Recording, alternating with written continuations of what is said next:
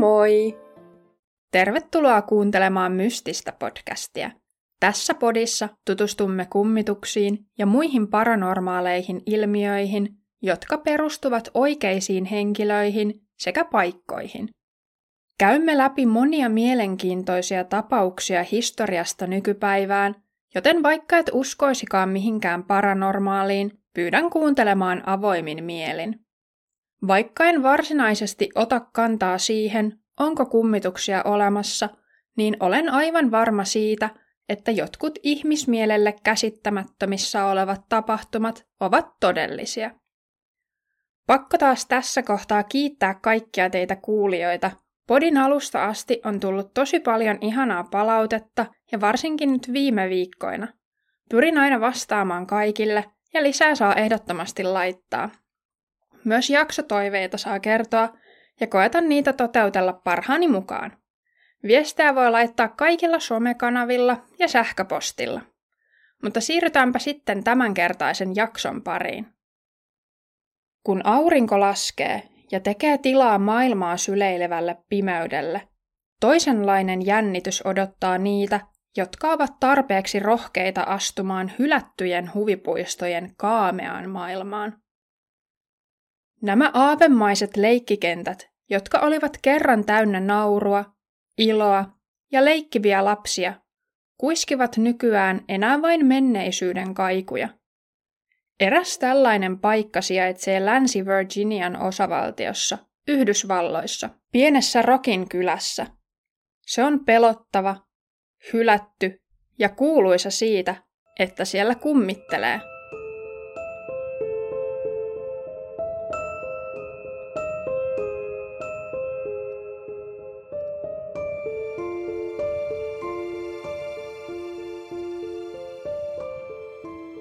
Lake Shawnein hylätyn huvipuiston jäänteet, ruostuva, köynnöstä kasvava maailmanpyörä, vanha liukumäki ja yksin tuulessa heiluvat keinut luovat pelottavan tunnelman tänä päivänäkin, varsinkin kun ottaa huomioon paikan todella synkän historian.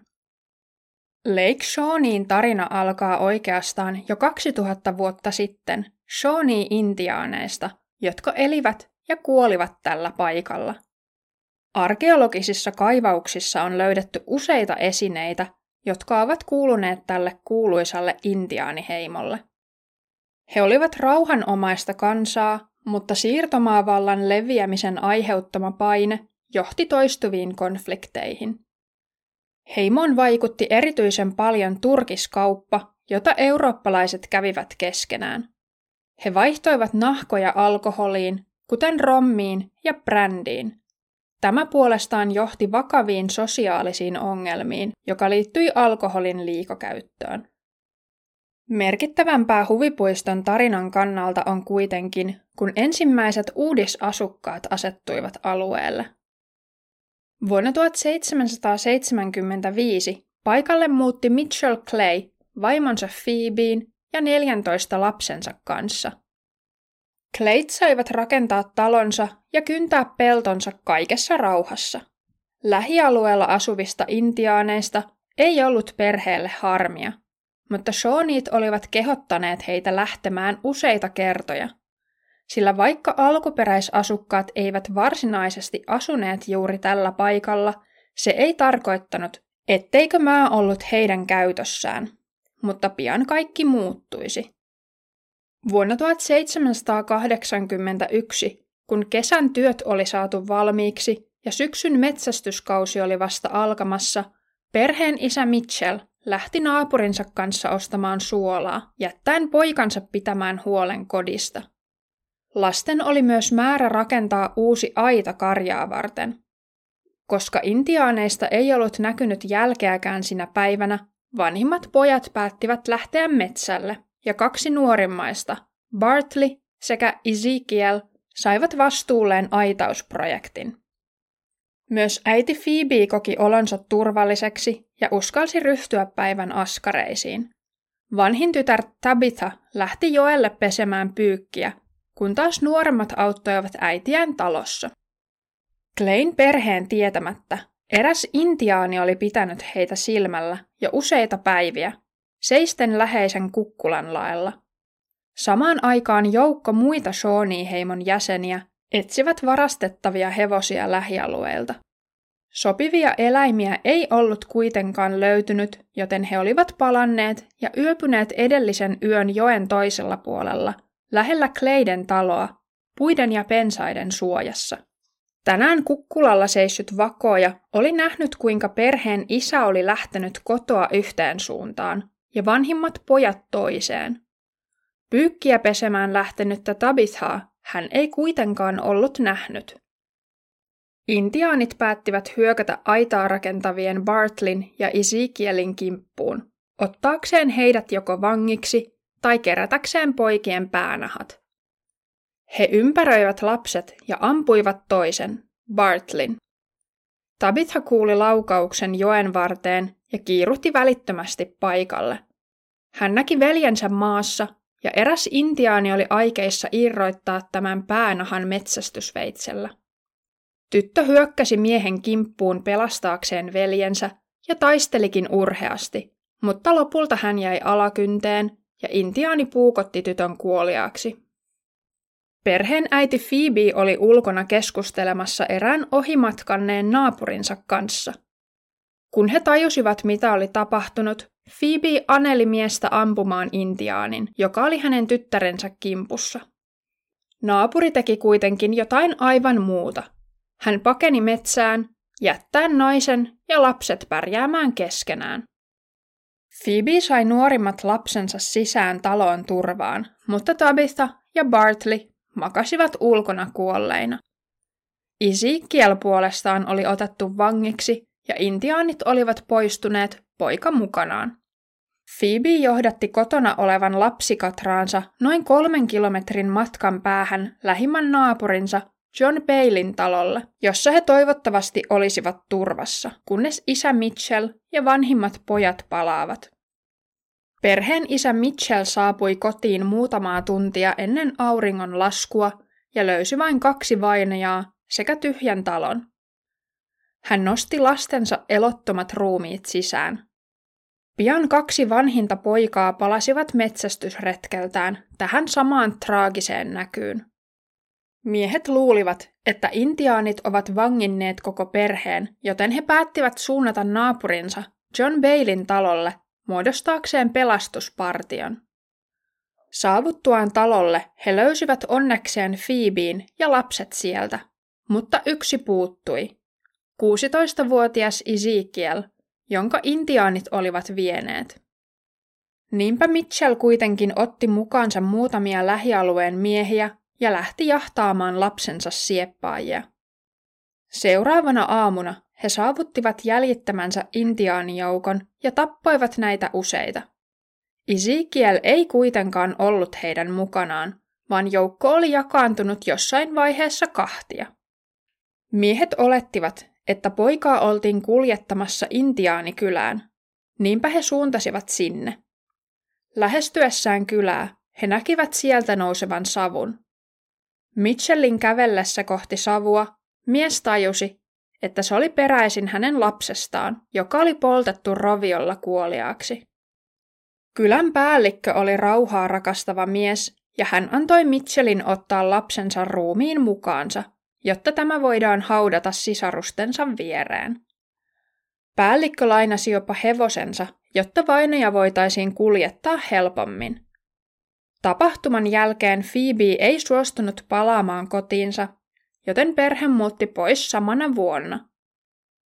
Kolme murhattua Klein-perheen lasta haudattiin kuitenkin paikkaan, jota he olivat kutsuneet kodikseen eläessään.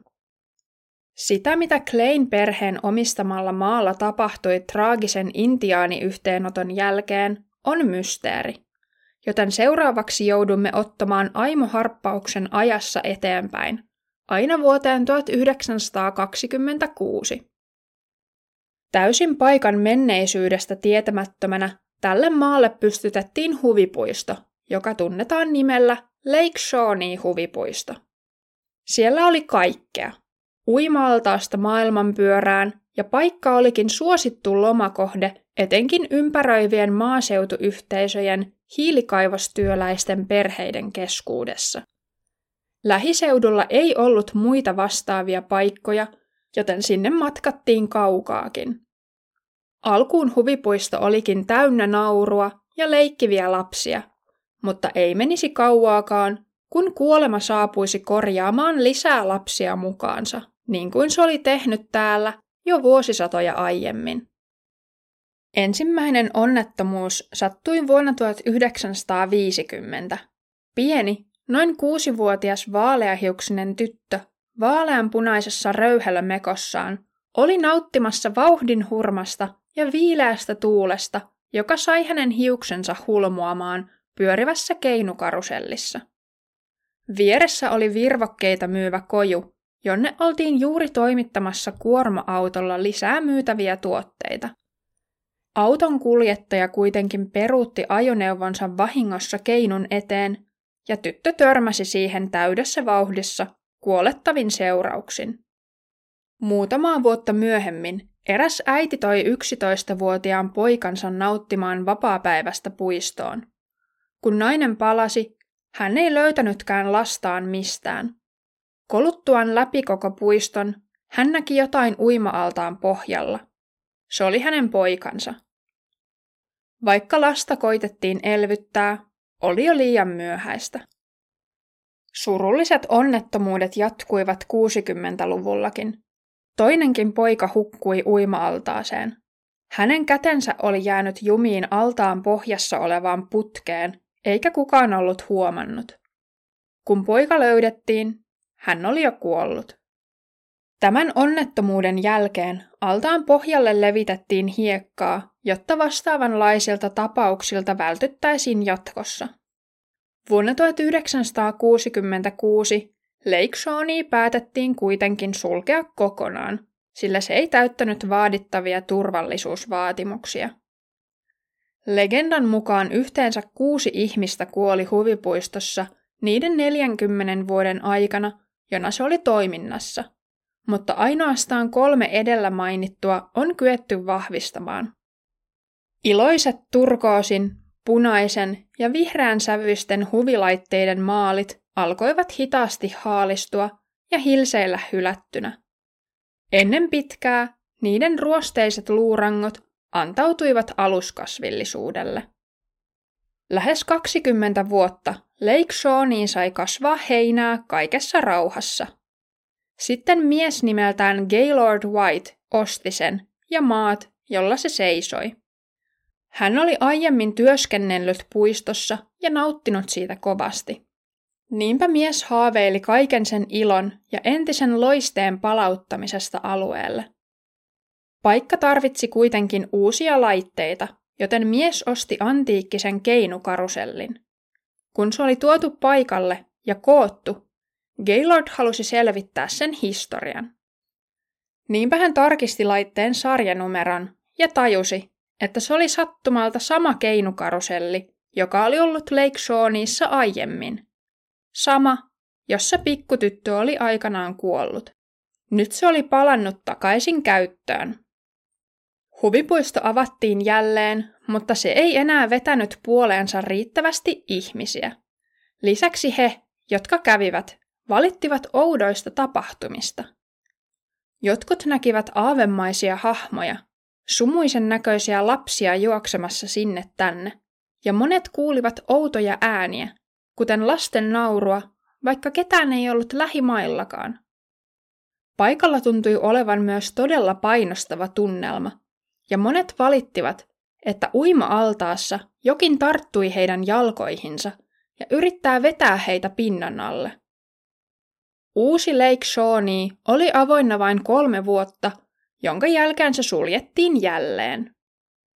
Gaylord perheinen järjesti alueella edelleen muun muassa kalastuskilpailuja ansaitakseen tuloja, mutta heidän olisi keksittävä muutakin.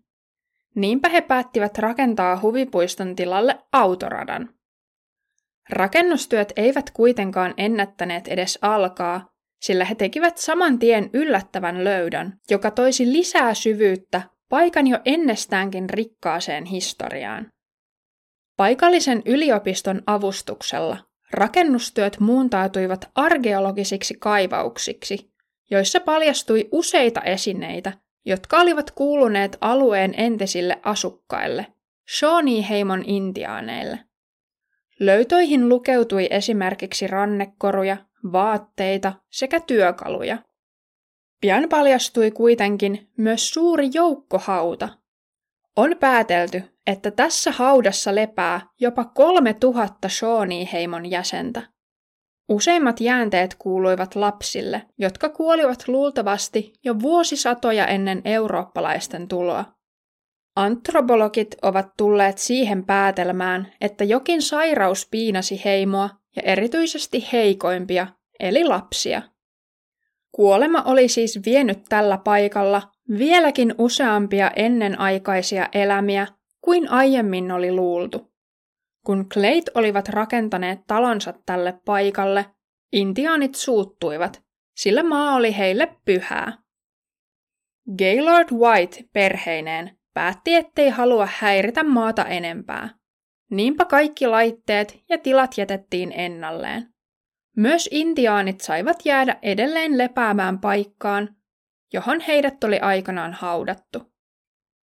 Siitä asti Lake Shawnee huvipuisto on seissyt oman onnensa nojassa, houkuttaen paikalle ihmisiä, jotka haluavat tutkia hylättyjä paikkoja, sekä heitä, joita kiehtoo paranormaali. Sillä monilla on ollut yliluonnollisia kohtaamisia tällä muutenkin aavemaisella paikalla. Monet ovat raportoineet kohdanneensa huvipuistossa kuolleen pikkutytön hengen. Paikalla oleva rapistunut keinukaruselli on sama, jossa tyttö veti viimeisen henkäyksensä, joten ei olisi ihme, että hän edelleen viihtyy paikalla. Hänen keinunsa on merkitty punaisella rusetilla, mutta aave tuntuu viihtyvän useimmin viereisessä keinussa, johon on ripustettu pieni pöllökoriste. Päivän ollessa tyyni, tämä pöllö näyttää tanssivan tuulen vireessä, jonka vain se voi tuntea. Edes puiden lehdet eivät liiku, mutta tämä pieni koriste heiluu ja pyörii. Kummallista kyllä. Välillä se taas veltostuu ja lopettaa liikkumisen selittämättömästi. Keinujen lähellä on myös usein kylmiä kohtia, etenkin sen hauraiden puuistuimien yläpuolella. Joskus keinut myös liikkuvat itsekseen. Pikkutyttö vaaleanpunaisessa mekossaan on nähty leikkivän tällä paikalla, nauravan ja istuvan keinukarusellissa. Puiston omistanut Gaylord White kertoi nähneensä tämän tytön aaveen aina ajaessaan traktorilla. Hän näki silmäkulmastaan lapsen katselevan häntä matkan päästä ja katoavan sitten.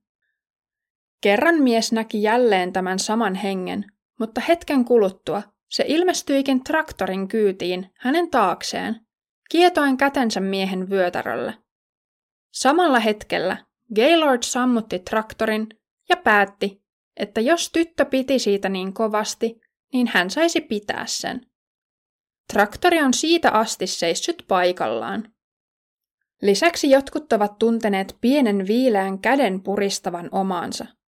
Tämän kuolleen lapsen nimeä ei ole kerrottu julkisuuteen, mutta eräälle ääninauhalle onnistuttiin tallentamaan pienen tytön ääni, joka sanoi nimen Emma.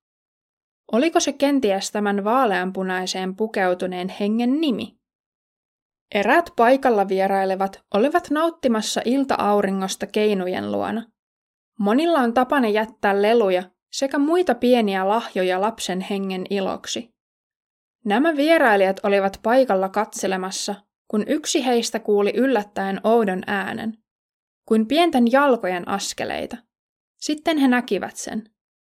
Pieni tyttö sievässä vaaleanpunaisessa mekossa hyppeli poikki läheisen nurmialueen. Hän näytti iloiselta, leveä hymy huulillaan. Sitten häntä ei enää näkynytkään. Muutkin ovat kertoneet nähneensä saman. Myös ensimmäisenä altaaseen hukkuneen pojan henki on tavattu paikalla. Hän liikkuu ympäri puistoa, mutta Aaveen suosikkipaikka tuntuu olevan huvipuiston sisäänkäynnillä, jossa hän voi tervehtiä ja toivottaa tervetulleeksi kaikki vierailijat. Vanhan lipunmyyntikojun kyljessä on valkoinen väkkärä, joka pöllökoristeen tavoin liikkuu, vaikka ei tuule. Aivan itsestään, kuin jonkun näkymättömän liikuttamana. Eräät vierailijat antoivat kerran ohjeita väkkärälle, kuinka he halusivat nähdä sen liikkuvan.